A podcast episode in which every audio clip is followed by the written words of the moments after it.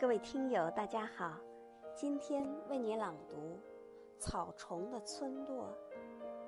今天我又躺在田野里，在无限的静谧中，忘了世界，也忘了自己。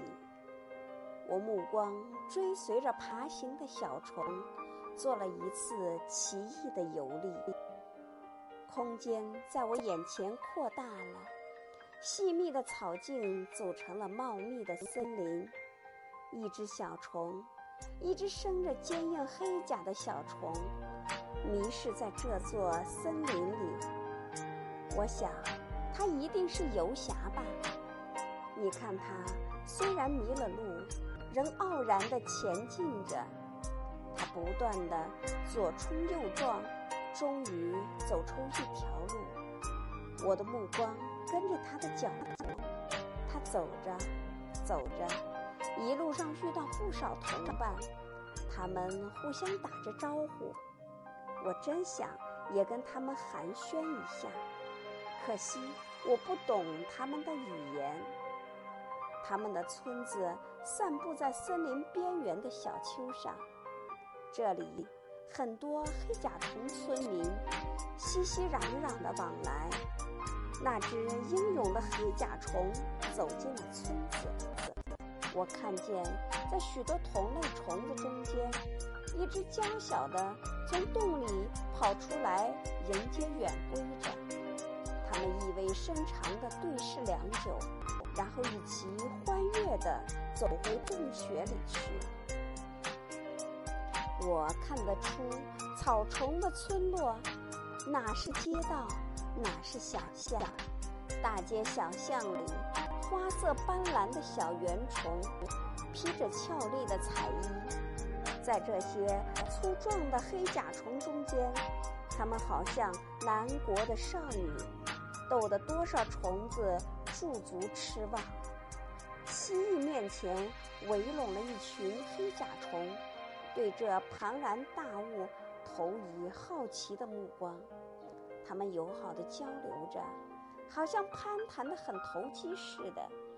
看呀，蜥蜴好像忘记了旅途的疲劳，它背着几个小黑甲虫，到处参观远房亲戚的住宅。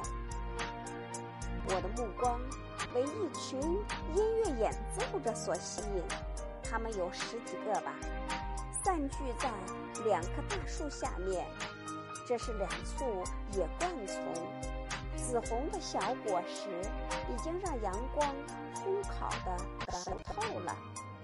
甲虫音乐家们全神贯注地振着翅膀，优美的音韵像灵泉一般流了出来。此时，我觉得他们的音乐优于人间的一切音乐，这是只有虫子们才能演奏出来的。我的目光顺着僻静的小路探索，我看到村民们的劳动生活了。他们一对对不知道从什么地方来，一定是很远很远的地方吧。现现在他们归来了，每一个都用前肢推着大过身体两三倍的食物，行色匆匆地赶着路。是什么力量使他们这么勤勉地奔忙呢？我完全迷惑了，在小虫子的脑海中，究竟蕴藏着多少智慧？我看见测气猴着忙于观察气象，工程师忙于建筑设计，各种不同的工作都有专门的虫子担任。我还看见了。许多许多，我悠悠忽忽地漫游了一个下午，直至夕阳亲吻着西山的时候，红鸠鸟的歌声才把我的心灵唤回来。我发现了草丛中小虫子的欢乐天地，我多么得意呀！我愿意牵着你的手。一起到草丛的村落里去散散步。